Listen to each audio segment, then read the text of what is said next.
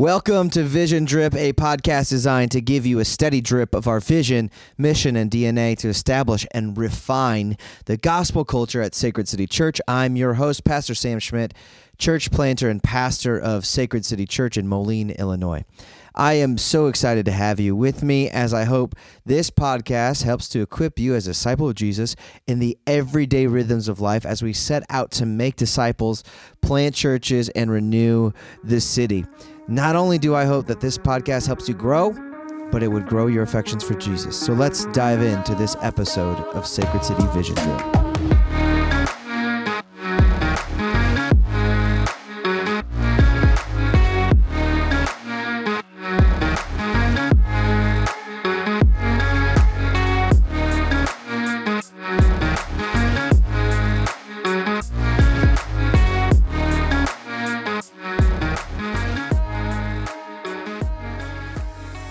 You've been around for the last month or so, we've had a a couple of really exciting Sundays. As um, if you go back two weeks ago, four weeks ago, we had multiple families stand up in front of the congregation on a Sunday morning um, and make a public commitment, a, a public vow before the church and the Lord to raise their children up in the way of the Lord. Um, and what I'm talking about specifically is our parent child dedication and our baptism Sunday. And um, in both of those liturgies and in both of those uh, little ceremonies, what we're doing uh, is acknowledging the God given responsibility for parents to raise their children in the way of the Lord. And, um, and and this is something that we rejoice in doing. We love the fact that parents are not only taking their own discipleship with the Lord seriously, but but also to see how that permeates into the household. Um, and so we love to have those opportunities um, and to see parents uh, step up and say that they're uh, in, in the uh, vein of Christian commitment, um, following through on their own discipleship.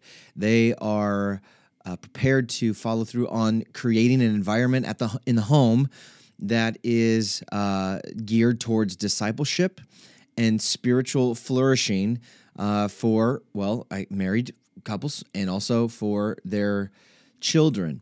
And um, as I've been thinking about that and celebrating that and just reflecting on those evidences of grace, um, I, have I've been sort of struck by the parallel here, at least the connection between um, this idea of of making a commitment to create a godly home to raise our kids in the way of the Lord, um, and how that ties into our sermon series through the book of Ezra um, about how that story is about a, it's a building project. It's about building the temple or rebuilding the city as it moves into Nehemiah. And I think that this idea, um, the idea of building, the metaphor or illustration, whatever you want to call it, or just the phenomenon of that, um, is a it's a it's a thread that runs throughout all Scripture. Um, you can see it going back into uh, Exodus uh, well, I mean, you even go back further than that. The the uh, cultural mandate to to fill the earth and subdue it um, invokes some of this building um, uh, imagery, um, good into the temple or the tabernacle, into the temple, um, the development of the cities in uh, in Judea and the in the kingdom of Israel, um, and then how that even expands into uh, the New Testament. That being something that that uh, Jesus refers to. This idea, you go to the Sermon on the Mount when he's talking about um, the wise man who built his house upon the rock and the fool who built his house on the sand. What he's talking about there is this idea of building a life for yourself, right? Considering the foundation in which you're going to build your life on.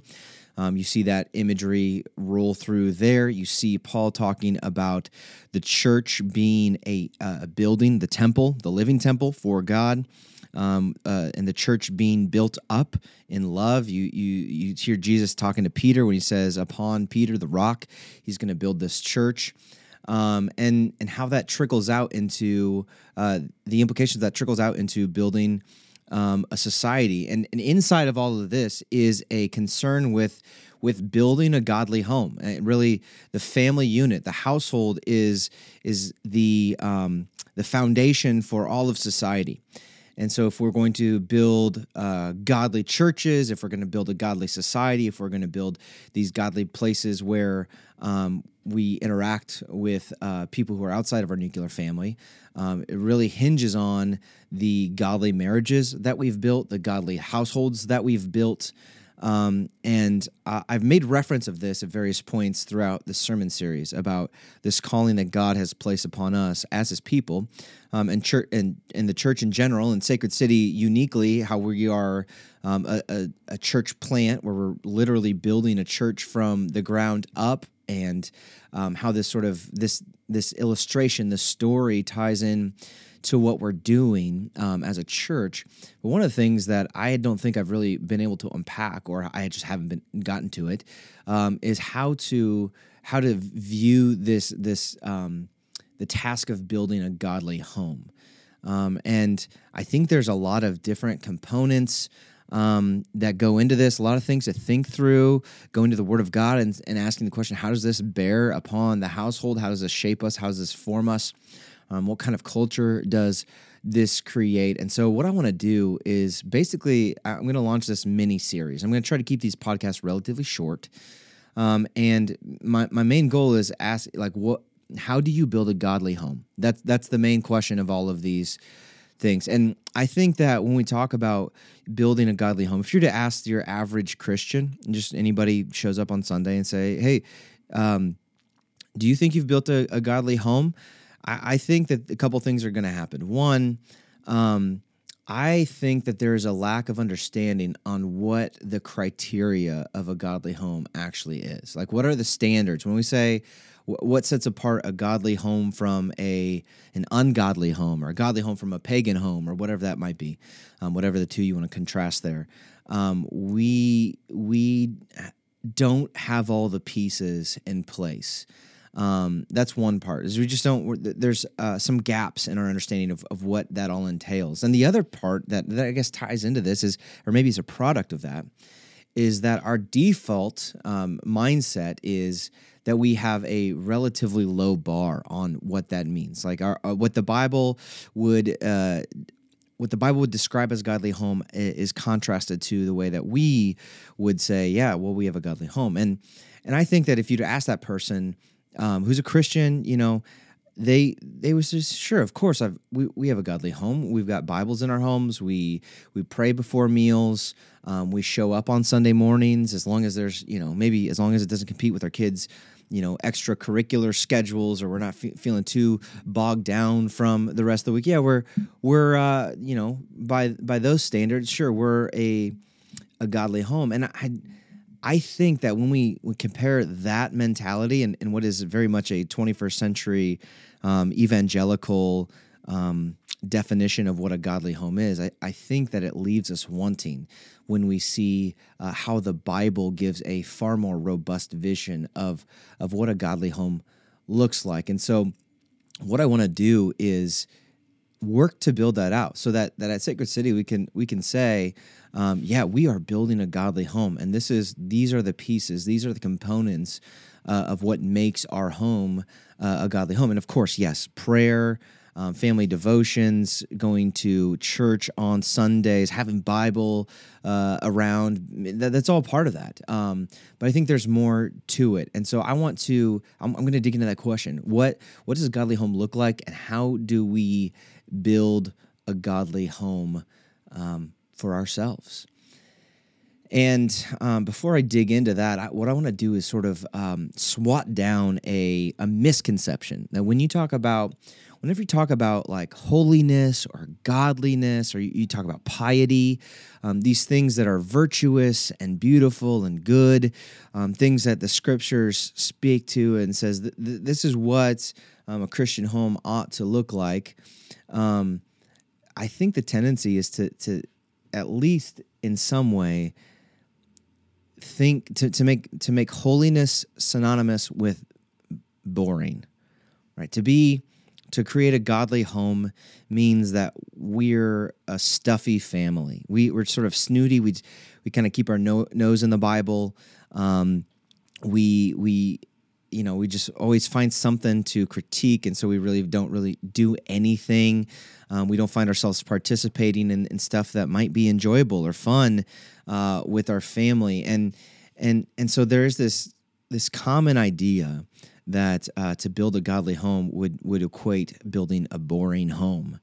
Um, and I think that's a, ter- a disservice, a terrible disservice. I think that's actually that's one of Satan's best lies about holiness is is to think that to be holy is to be boring. And and I think the other piece of this is um, another misconception about this is it's just too hard. It's it takes too much work and, and too much intentionality, and there's too many places um, to fail or be inadequate in this kind of endeavor. And so we kind of write it off and say, you know, it's it's just too hard. There's there's too much to keep up with with what the scriptures tell us, you know, how we ought to organize our our households. And then you can see because of these misconceptions, um, why the standard seems to slip. Why why we have a very low bar um, culturally, as far as like evangelical culture, about what it means to to build a godly home.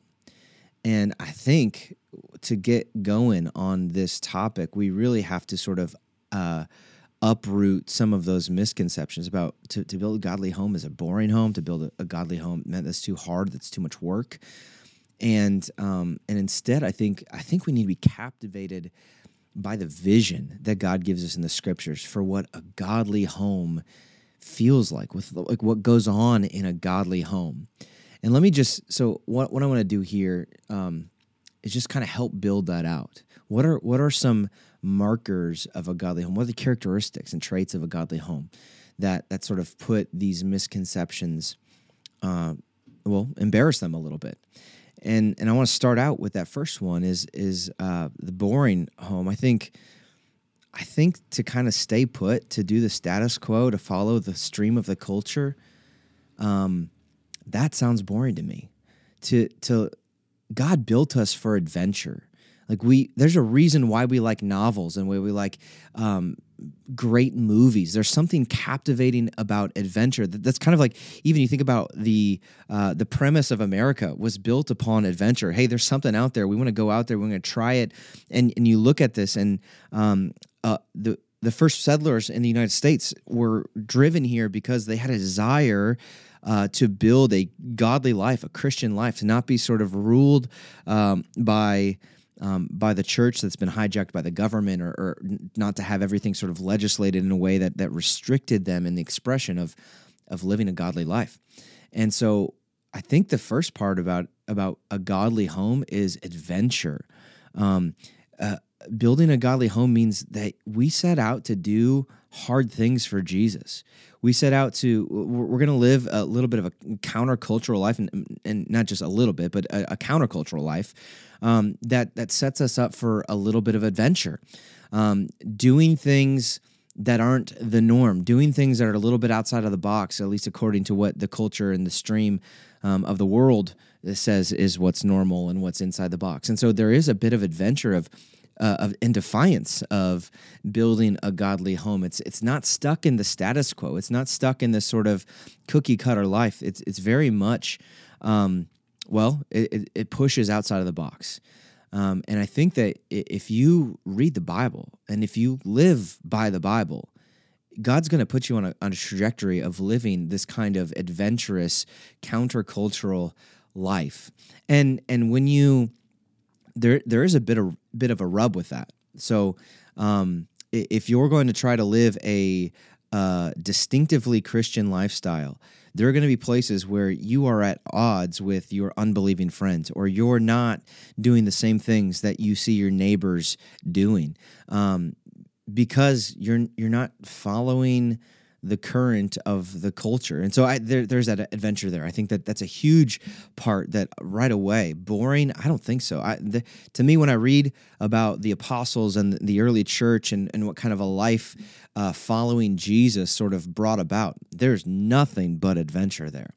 And so I think that that to, to recapture our imaginations for this um, vision, this uh, of building a godly home, starts with adventure, um, doing big, hard things, breaking out of the status quo.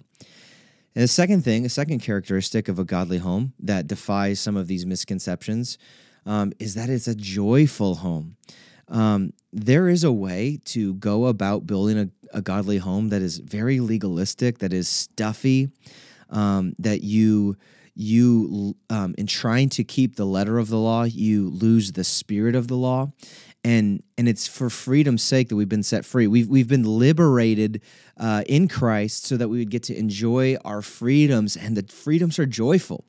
Um, we, we get to experience the joy of our salvation, not just as an individual, but in the midst of our family. Um, celebrating the evidences of grace, celebrating um, the things that God has done and the ways that He's intervened within our family and our church family, um, that we have a lot of fun. I think, I think one of the biggest indicators of if if you have a godly home is uh, is laughter. Um, can you have a good time? Can you enjoy these these um, the common grace? Can you enjoy the graces that God has just poured out upon you and your family and enjoy them and really get get the most out of life? Um, and I think that when you're living in in a steeped in a secular ideology, pagan ideology, you want to turn pleasure, you want to turn joy, you want to turn happiness into an idol and chase it. And what happens is it puts you on this treadmill where you're always going, you're always obligated um, and, and just driven by the idea of obtaining something. Um, whether that's sort of comfort or wealth or vacations or w- whatever that thing might be um, it just puts you on this never ending journey and conquest of trying to achieve. And one of the great privileges that we have as Christians is to to rest, to receive the good gifts, whether those are, are specifically spiritual gifts, the joy of our salvation, um, or if those are are common means of grace, like a good good food, good conversation, good coffee, um, enjoying the weather, enjoying being outside and playing, enjoying game night, enjoying missional community family. I think a marker of a godly family is a joyful family and and even when there's tough times even when hardship sets in and and you're going through a rough season of life maybe you got some health issues or you're going through a season with your kids where you know they just always seem defiant and um, it's just it's driving you crazy. There's still a level of joy that gets tapped into in the midst of it. Sorrowful um, yet always rejoicing is a christian cadence. Um, and i think the other uh, another marker of of as like when I'm talking about markers, I'm talking about like of the culture of a godly home is a a loving home. Um, a home that's not just about rules and and um, you know keeping the kids in check and and always you know that sort of mentality where it becomes very legalistic and very works based um, where your kids you know if if they've been they think that if, if I'm super obedient, mom and dad will love me more, or, or whatever that looks like. Um, they have that performance driven mentality, but but the love that we receive from God is an unconditional love. That we we're loved when we were at our worst. Well, it's Ephesians two says that while we were dead in our sins, uh, with the love that God had for us, that he he generates in himself not because we're so lovely that we've been lavished in this love. And so i think that our households need to be marked by this unconditional love um, that there's just a constant flow of love and charity of of um, enjoyment of of one another and uh, where the love of Christ comes into our own hearts and starts seeping its way out into our horizontal relationships, whether that be with your spouse or with your kids, and extend, extend it beyond that to your church family. And so I think a loving family. Um, and, and, what I mean uh, when we talk about love, it's also important, very, very, very important. It's becoming even more important to define what you mean when I say love, um, I'm not saying a family that never uh, that never disappoints or never um, frustrates the the plans of somebody else or that never never steps on anybody else's toes because to, to love someone means that there's gonna be times where you have to have a hard word for them um, because that hard word is the most loving thing to say them to them rather than just sort of you know patting them on the back and making them feel that um, they're there, everything's all right, you're fine just as you are. Well, yeah, God loves you just as you are, but he he his love is so strong for you that he wants to bring you um, to a better spot. He wants to he wants to grow you and expand you and and deepen your faith in ways. And so there there is a sense of um, uh, to be loving doesn't mean just just allowing anything to go. It means no, we we love one another through thick and thin, and it, it's we we love each other with truth. We love each other um, in in even the hard word. And so I think it's really important for godly families to be marked by uh, being a, a, loving family. Um, and you can only love like this and and this sort of profound sense of love if you've experienced the love of the Father. You've experienced your own adoption, that you've been brought in to the family of God, not by anything that you've done, um, but solely based upon the work of Christ. And now you get called Jesus' big brother. And and I think the other one um, at least the last one I want to talk about today, um, in efforts to keep this short here, is um, is a a resilient family or a a buoyant family. And what I mean by that is um, as you I, I, hinted at this earlier even within the joyful section here where i'm talking about that that even in the midst of, of trials even in the midst of hard seasons even in the midst of heartache and health issues and financial struggles and um, relational uh, drama and all of all of that stuff that can easily sort of um, crush a family, whether that's that's felt by you know the father or the mother, the the, the leaders of the household, um, and and that just sort of that that gets brought into the family life, the household gets affected by that. It seems like there's this um, this oppression that happens, right, or a depression that happens on the family in the midst of those. I think a Christian family is marked by buoyancy. That when life pulls you down under, um, the gospel gives us this this springiness where we pop back up over the water. Um, and so it, yeah, we're going to do hard things. We're going to live uh, adventurously for Jesus. We're going to be joyful in in all of life and and even uh, and loving and, and even all of that stuff through the midst of adversities and trials and tribulations. And and I think that when you think of a godly home being marked by some of those um, characteristics, that's really appealing. That I mean, what kid wouldn't wouldn't want to grow up in a home that every every rock you turn over, you find something to rejoice in, right? That that at every turn, whether they're whether they're going through a defiant stage or whether they're man, maybe maybe the Lord has worked in them and and they are producing the fruit of obedience to mom and dad and where they just get the sense of uh, when I'm in this household, I feel loved. I feel I feel like I belong. I feel like this is the spot for me. This is this is where God intended for me to be and to be buoyant, to, to go through uh, all of life's challenges with this resiliency that, that, the God, that God instills in us.